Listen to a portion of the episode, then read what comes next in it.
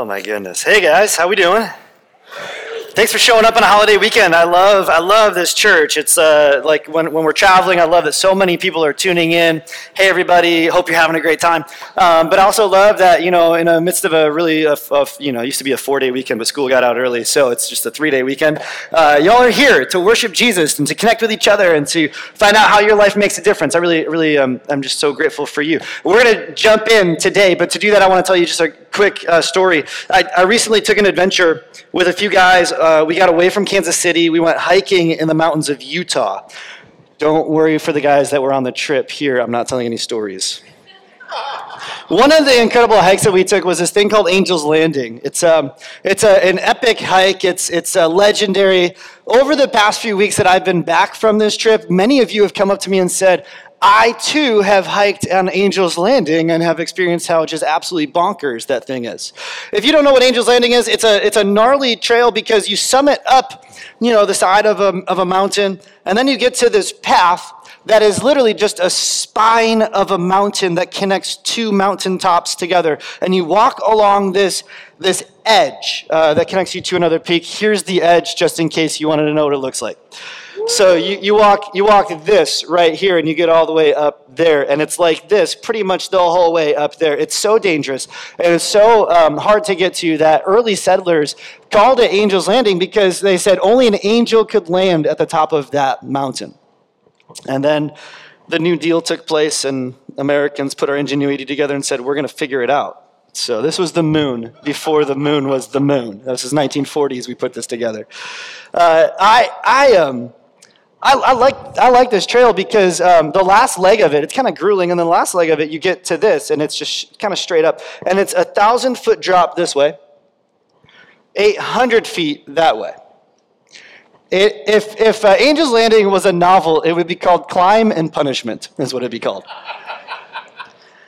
it's dangerous, there's a mortality rate, so it's not recommended that anyone who uh, climbs this who's at all got a tinge of, of fear of heights would do this, or if you're not properly equipped. And so, despite all these factors, despite the pleading of all of our wives to not do this trip, we, we, took, we took on Angel's Landing.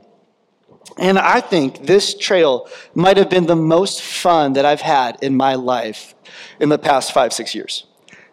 As we progressed the trail, I, had this overwhelming sense of like true accomplishment. I, was happy to know that as I kept walking, the trail was not as unsettling to me as the pictures made it seem like it would be, or as other people who had climbed it told me it would feel. I heard the voice of my wife in the background kept saying, You hold on to that chain for dear life, or else I will kill you. and I did. And as we kept moving, I just had this sense of like conquering something that had been overwhelming. We got to the top, all of us safely, and we were greeted with some of the most spectacular views in uh, national parks here. This is uh, just a stock photo of Angel's Landing. The real ones that we took are much better than this, but you know, I don't want to out the pictures that I took, as my skilled photography would disappoint you. Um, it's just an incredible, incredible experience. We spent maybe like 30 or 40 minutes. No, no, put it back up, put it back up I mean, you can't, oh gosh, come on. We spent like 30 or 40 minutes at the top of this landing. Kind of just all looking out. And you'd, you'd circle and you would look and see the things that are happening. There's, there were birds flying below you, and there's waterfalls, and there's people, like you can see them all out, and there's rock climbers on the other side of the canyon. And it was just breathtaking. And after like 30 or 40 minutes, some of the people in our crew were like, well, time to go. And I was like, man, I don't want to leave. Like, do you know how hard I had to psych myself up to get up here? Like, do you know all the nightmares that I had falling to my death in my dreams on this, these rocks? Like, I, I want to feel the angels land on my shoulders, is what I want to feel for, for the, the pleasure of God on this hike. See, life is good on a mountain. Okay, you can take it down now. Life is good on a mountain. Anyone who has ever summited a mountain, anyone who has ever overcome a fear or a challenge, you've gotten to the top of something, you know the feeling that you have where you accomplish your goals, you get what you want. Life feels good, doesn't it?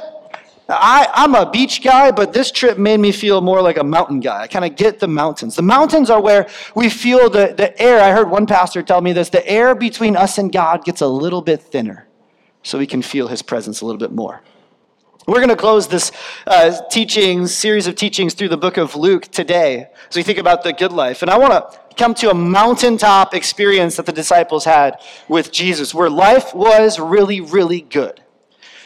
And this high point experience came on the heels of a really low point declaration for them. Jesus has just told his disciples that he's on a mission that's going to require that he pay the ultimate sacrifice, that, that, that he would give up his own life. But he told them, But I will also rise again. And then he invited his disciples to join him. He said, You also are to imitate this life and this type of mission with your life. You should think about your life as serving other people. And then Jesus, Jesus said this to them He said, For whoever wants to save save their life will lose it, but whoever loses their life for me will save it. And then he asked this question, this really pointed question, this kind of, uh, you know, what good is it for someone to gain the whole world and yet lose or forfeit their very self?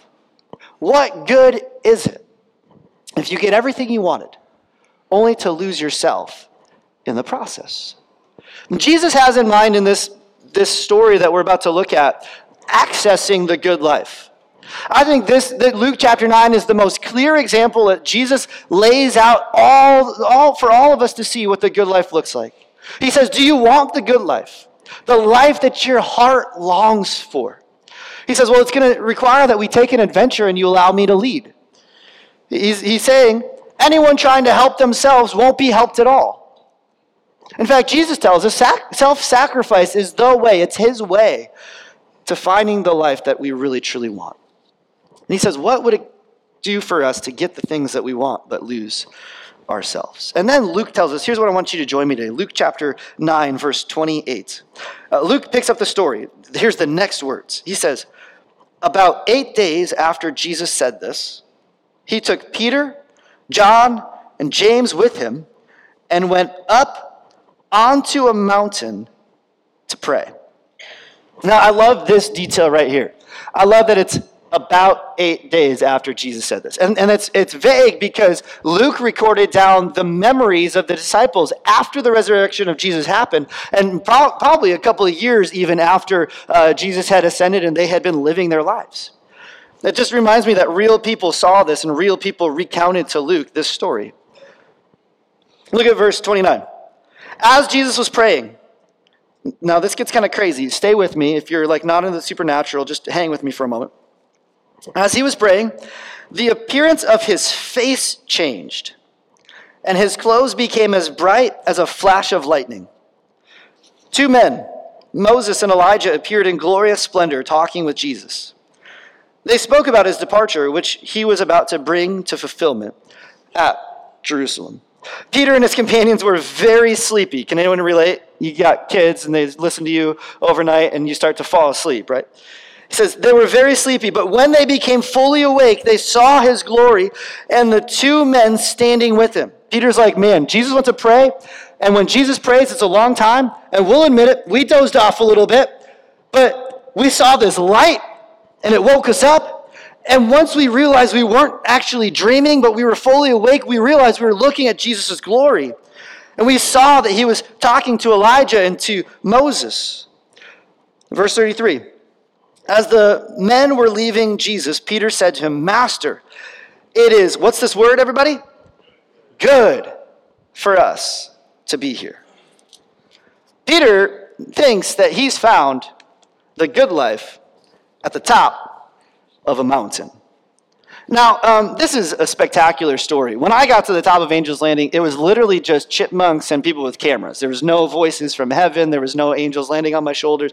It was just like us at the top. What is happening in this story where Jesus takes his disciples to a, a mountaintop and then he changes his appearance, his clothes start to radiate, and dead prophets show up to have a conversation with him, and they also are in this light.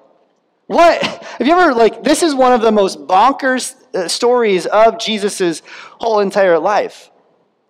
What does this mean? What is going on here? Um, this, that's one of the questions that I think whenever we come to the Bible, we can, we can ask. What does this even mean? Like, why is this even here? And I think this is here, and, and, and this shares with us what, we, what it means.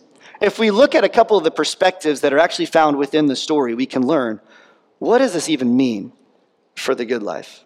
Uh, there are three perspectives that are found that Luke records for us here in the story that shape how we understand the good life from this mountaintop experience. And the first perspective is the perspective that I think I relate to and resonate with the most. It's Peter's perspective. Peter, Peter says this He says, Master, this is good. Good for us to be here. Peter is like, This is exciting. We're, we're seeing your glory with our real eyes. We're, we're seeing finally what you're capable of doing. You're bringing the great dead ones back to life. What a moment. We've never experienced anything like this in our lives. This is incredible. So Peter proposes a plan. Here's his plan. He says this He says, Let us put up three shelters one for you, one for Moses, and one for Elijah. Peter's like, I'm a blue collar guy. I can get you a house real fast. Let's live on the top of this mountain as long as we can keep this emotion and this experience going because this is amazing. This feels like all that I want out of life is just to be here with you. For Peter, his perspective on what this all meant was simply this he had finally had an experience with Jesus that made him feel the good life. For, for Peter, the good life is simply this it's, it's an experience with Jesus. When we think about the good life, when we, when we think about what our hearts are after, so many of us go towards those moments of ecstasy, those moments of feeling the supernatural. There are experiences in my life that have literally taken my breath away. You, you know what these are. S- somehow they mostly have to do with feeling small or holding small things hold, holding a, a child for the first time. I remember just losing my breath in that moment. Weirdly enough, holding a puppy for the first time did the same thing for me, so I don't really know what that means. Getting to the top of a, of a viewpoint, a vista, takes your breath away. Seeing your bride walk down the aisle can take your breath away. There are these moments in life and I thank God for them. Where God has met me in my emotions and I knew that He was moving in my life. I knew that He was calling me into something deeper. I, I, wonder if you've had an experience with Jesus. Many of us have. This is how our faith begins. God invites us into faith by using some sort of experience that is supernatural. A prayer is answered, a word is spoken to us, a miracle happens. And I'm so glad that we get to experience with Jesus that this life we can have the closeness of God. Is anybody else here grateful that God actually does encounter our everyday lives with his supernatural presence? Isn't that an amazing thing? Am I the only one? Okay, great. Because I'm not down on that. I'm not down on that. The good life, many of us think, is an experience with Jesus, and God does give us experiences. Peter imagines that his job was to keep the experience going, to kind of keep throwing a log on the fire of this experience with God to make sure that it doesn't go out. That if just he can get this thing to last a little bit longer, he'll experience the fullness of his life. It's like me at the top of Angel's Landing. Um, Dan, you can't stay up here forever. The tent that you set up is way down there below. know the views are pretty, but I know you feel like you can conquer anything right now, but I know you feel close to God, even, but you can't stay here. and how many of us know that you can't stay at the mountaintop of the experience with God forever? The problem with chasing experiences with Jesus is that they're often momentary. I think um, that's what's missing in our pursuit of spiritual emotionalism is when we see the transcendent glory of Jesus. Yes, it's an experience in our lives that's unlike any other, but it, it, this isn't what Jesus imagined the good life being or the end result of our faith being some sort of um, uh, living situation with a Jesus and me catharsis at the middle of it. And we know that this isn't what Jesus is going for because of the next words that are found in the story. This is what Luke in verse 33 records. He says, Peter, he didn't know what he was saying. Now, these parentheses introduce us to a second interpretation or a second perspective of what this moment meant in, in real time, or, or another idea about what was happening in this story. It's Luke's perspective, the author's perspective. If Peter is the guy who didn't see this coming and woke up and saw the glory of Jesus, Luke is the guy who should have seen this coming. Luke seems to want us to know that this moment on the mountain with the three disciples and the two prophets and a glowing Jesus, it's, it's all about one very simple thing. For, for Luke, it's about Exodus. Right, that's a left turn for all of us. Not, not one of you were like, we're going to Luke, that's great. We're going to now talk about Exodus. But um, please, please, please, it's Memorial Day weekend. Don't let me lose you here on a little bit of historical, uh, biblical stuff, all right? You with me? Everybody with me? This is a great time to just make sure your, your spouse is not sleeping. Make sure they're paying attention. Just nudge them just to say, hey, Dan's going to get nerdy for a second. We're going to be better off for it. All right? Just whatever you need to do in the seats to stay with me. Exodus.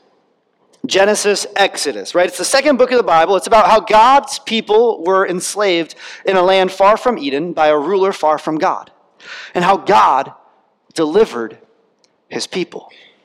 God raised up Moses to bring the Israelites out of bondage. God used Moses to tell Pharaoh, you remember that whole thing, let my people. Sorry, I just need the crowd participation to make sure you don't, your eyes don't gloss over on this history lesson. Right? God used Moses to uh, tell not let my people go. He doesn't, and so there's plagues. And one of the plagues, remember this? One of the plagues. It's a really weird thing. There's this, there's this angel of death that's going to come and, and, and kill the firstborn in each house as it passes over, unless the people in that house have done what God said, which is to take a lamb without blemish, to kill it, to take its blood, and to sprinkle it over the doorposts of the house. The, the people did this. Those who trusted in God's word did this. And the angel of death spared the firstborn son in those homes. But the, but the homes in which there was no blood, there was death. This is Exodus. It is wild. It is strange. It is profound. Moses was the deliverer. Moses was the bringer of the people out of Egypt into the promised land, which is literally out of their worst days and into the good life that God promised. Moses used to go up and down the mountain. You know, this is how uh, the Israelites got the Ten Commandments. Moses went up to the mountain, and there was a time where he saw God and his face shone as he came back down the mountain. He was still glowing with the glory of God. And then there's Elijah.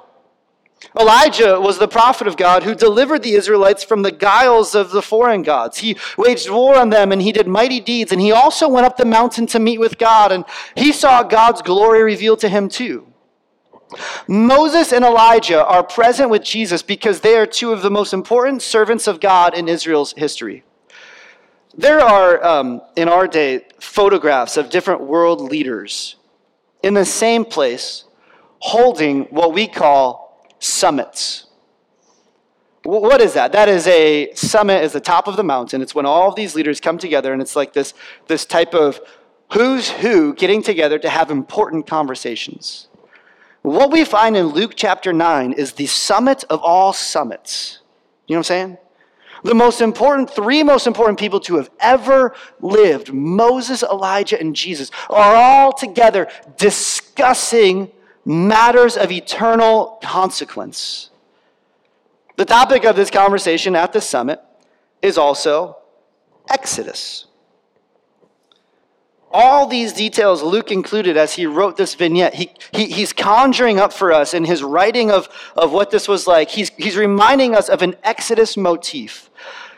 Goes up the mountain, his face is aglow. His clothes change. And then he talks about the conversation. If I haven't convinced you that this is all framing for us Exodus as a, as a, as a, as a theme, here's what, here's what uh, Luke writes next. He says, They spoke about his, Jesus's, departure. In the Greek, it literally is Exodus. That's the Greek word, is Exodus. So if we all spoke Greek, we'd get it right away. They spoke about his Exodus, which he was about to bring to fulfillment, which is a prophet word, at Jerusalem, God's city.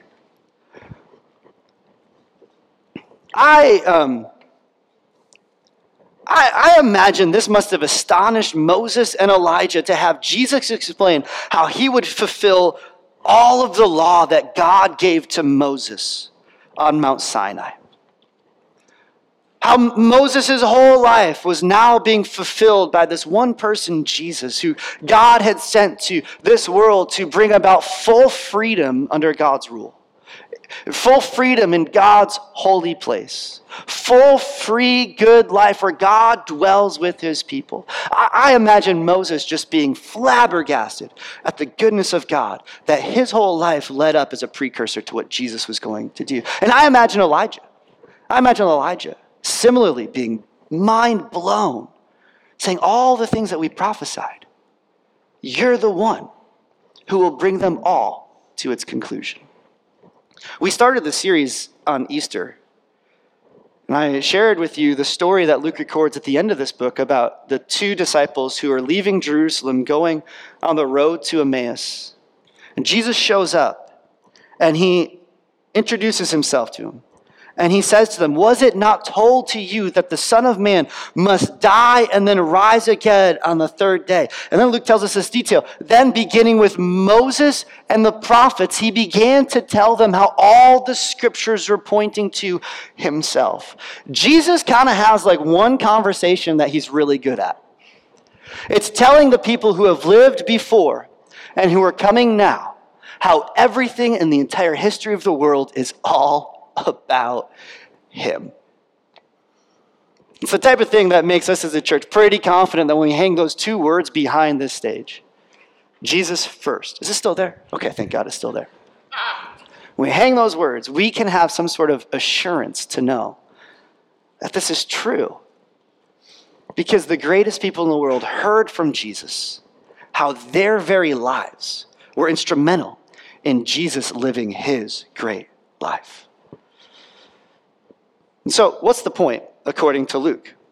Why is he bringing up this Exodus motif? What's his perspective all about? And for Luke, he writes so that the reader is going to see that Jesus has the power to deliver us from whatever it is that keeps us from God. Listen, listen. Jesus, this is what Luke wants us to know. Jesus, his death and resurrection are like to us an exodus in a new way. If I can say it more, more plainly, uh, for Luke, the good life is freedom from sin and death. Luke writes that we know that only Jesus has the power to free us from the things in our life that would entrap us and enslave us and, and keep us tied down. He is a liberator who sets the captives free from the ultimate enemy, who is the devil. Jesus is leading us on this ultimate exodus, de- deliverance from sin and death into God's forever promised land, into paradise. And just like it's true that Jesus will give us an experience that touches our lives and helps us believe in Him, Jesus can and will loose the chains that bind your soul if you trust in Him. Addictions, dysfunctions, disorder, injustice, all of them bow at the feet of King Jesus. Luke has been telling anyone who has ears to hear this same story ever since the beginning of Jesus' story. In Luke chapter 4, Jesus himself goes to the synagogue. He reads the, the Torah, and here's what, here's what he writes, or here's what he reads. Jesus says this, and he says, This is my mission. The Spirit of the Lord is upon me because he has anointed me to proclaim good news to the poor. He has sent me to proclaim freedom for the prisoners, recovery of sight for the blind to set the oppressed free, to proclaim this is the year of the Lord's favor. Good news, freedom, set free, favor. This is what Jesus has come to do to set free those who are held in captive by sin, unforgiveness, to restore those who have been dealt injustices, and to bless those who are indebted. It's also in Luke chapter 4, just a couple verses earlier than this, uh, I think it's four verses earlier, that Jesus himself wins a battle with the devil in the wilderness. Shows us that's the enemy that Jesus is fighting. See, Moses fought Pharaoh, Elijah fought Jezebel, but Jesus fights Satan, and he wins. So you and I can walk out of our chains and into his freedom. Is that good news?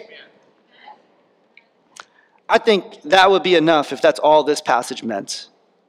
That we can have an experience with God that changes our life, that we can have freedom from sin and deliverance from that, that which, which enslaves us.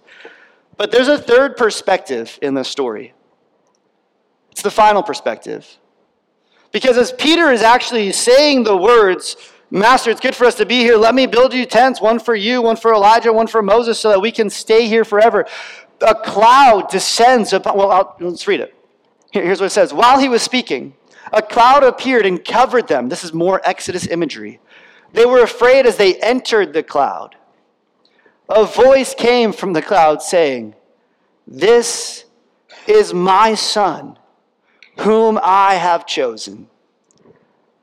Listen to him. It's one thing to know what Peter thought this whole thing meant. It's another thing to know what Luke thought this meant.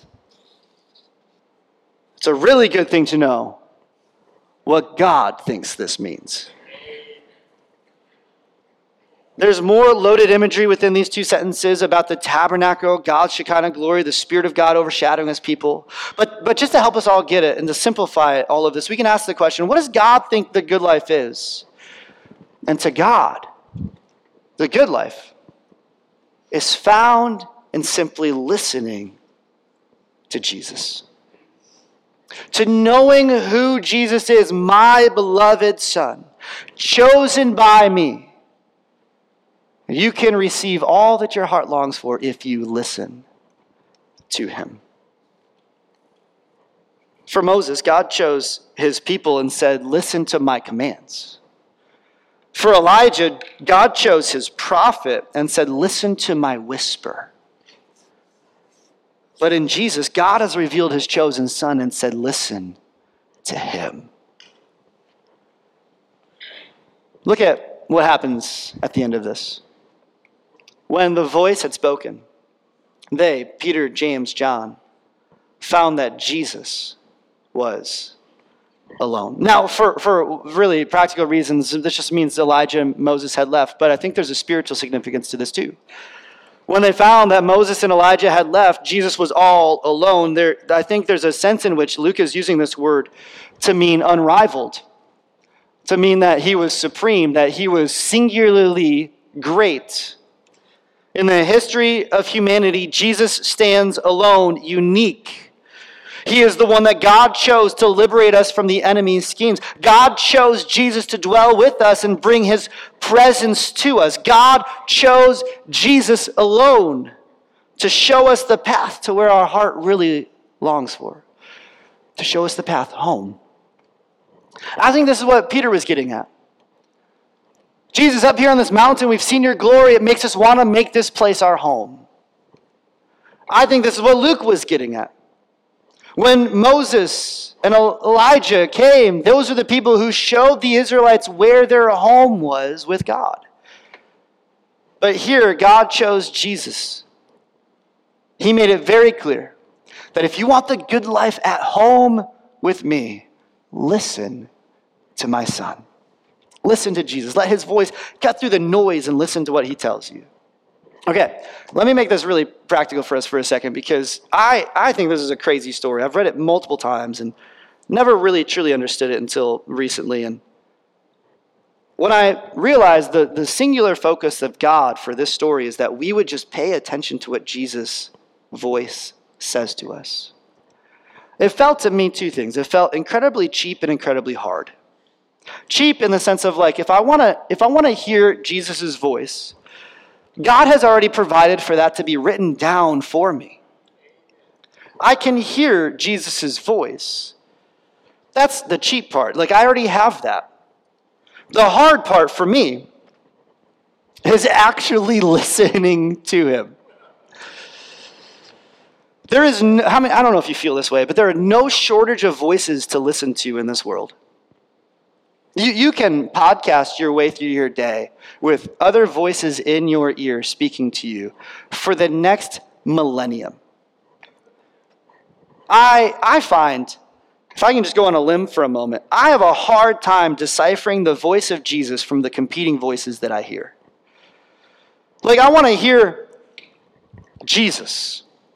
I want to hear Jesus. But, but inside of me, as I'm trying to hear Jesus and what he has for me, I often have this voice of fear that kind of overlaps and crowd, crowds out Jesus. The things that I'm afraid of tend to get in the way of hearing Jesus' voice, those, those nagging things, those, those pesky things, those, those situations in life that you have to deal with. Uh, I, I find that the future sometimes gets in the way. Fear of the future or the unknown can get in the way. Sometimes I really want to hear Jesus, but my kids ask me questions while I'm trying to hear Jesus. Uh, they're incessant. They get in the way. and I wonder, God, if I were to do that thing, what would that do to my kids? Sometimes, um, just to be super honest with you, um, I would love to hear Jesus better uh, amidst all of these things, but politicians make it hard for me to know what Jesus is, is saying sometimes. And, and um, I, I, society at large is just not making it easy for me because I'm addicted to Twitter and my phone and things like that, aren't you? I, I like buying things, and sometimes I want to listen to Jesus, but my mind is on commercialism. To make that even worse, sometimes I want to listen to Jesus, and you all try and be Jesus for me. Other Christians can crowd out Jesus. You know what I'm talking about? Do we get too real here with that one? You, you, you, the, the, the nomadic Christians who don't really have a sense of rootedness about themselves, knowing exactly how Jesus is speaking to all of us, want to tell me how Jesus is speaking to me. And and I want to look at this and I want to go, where did Jesus go? Where is his voice? How could I possibly hear the one who holds the keys to my deliverance? And it's not that I'm deaf, I'm just distracted. Aren't you? It's not that we're dumb. We're just divided in our desires. We, I think this is true. We want what the sirens sing about. But we know that if we take the bait, what awaits us is more chains. And so here's, here's what the voice of God, I think, is telling you and me today. He, he's calling us out. Through this story, can put it all this way. I think, I think this is what God is saying. He's just simply saying this son, daughter, step into your exodus by listening to Jesus. He's calling right now. He's calling. I mean, was that not a perfectly timed thing? This is perfect. I mean, I hope that we don't get distracted because there's an exodus in our lives that God wants to bring us out of a place of bondage, out of a place of disappointment, out of a place of despair, and into a place of freedom and hope and flourishing and goodness. And the way that we get there is by tuning in our hearts to hear what Jesus says. It's an adventure unlike any other that Jesus brings us on. He'll take us to the highest mountains. He'll walk with us through the lowly valleys. He'll be our shade when the sun scorches us in the deserts. He's our rock in the midst of the storms. He's our sight when we cannot see. He's our pardon when we feel condemned. He's our future when we have no money. He's our bread when we cannot eat. He's our life when you come to die. When all fades away, Jesus stands alone, supreme in his glory, worthy of all the words of praise, because Jesus gets it all. And so, the question, the perspective that really matters here is not just the perspective of Peter and Luke or God, but the perspective I want to ask you to consider today is your own perspective on Jesus. Are you listening to him with your life?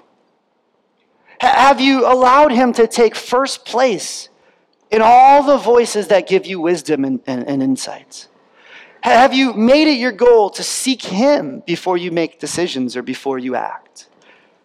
Have you set aside time in your days to hear His voice and to check in and have Him speak to you?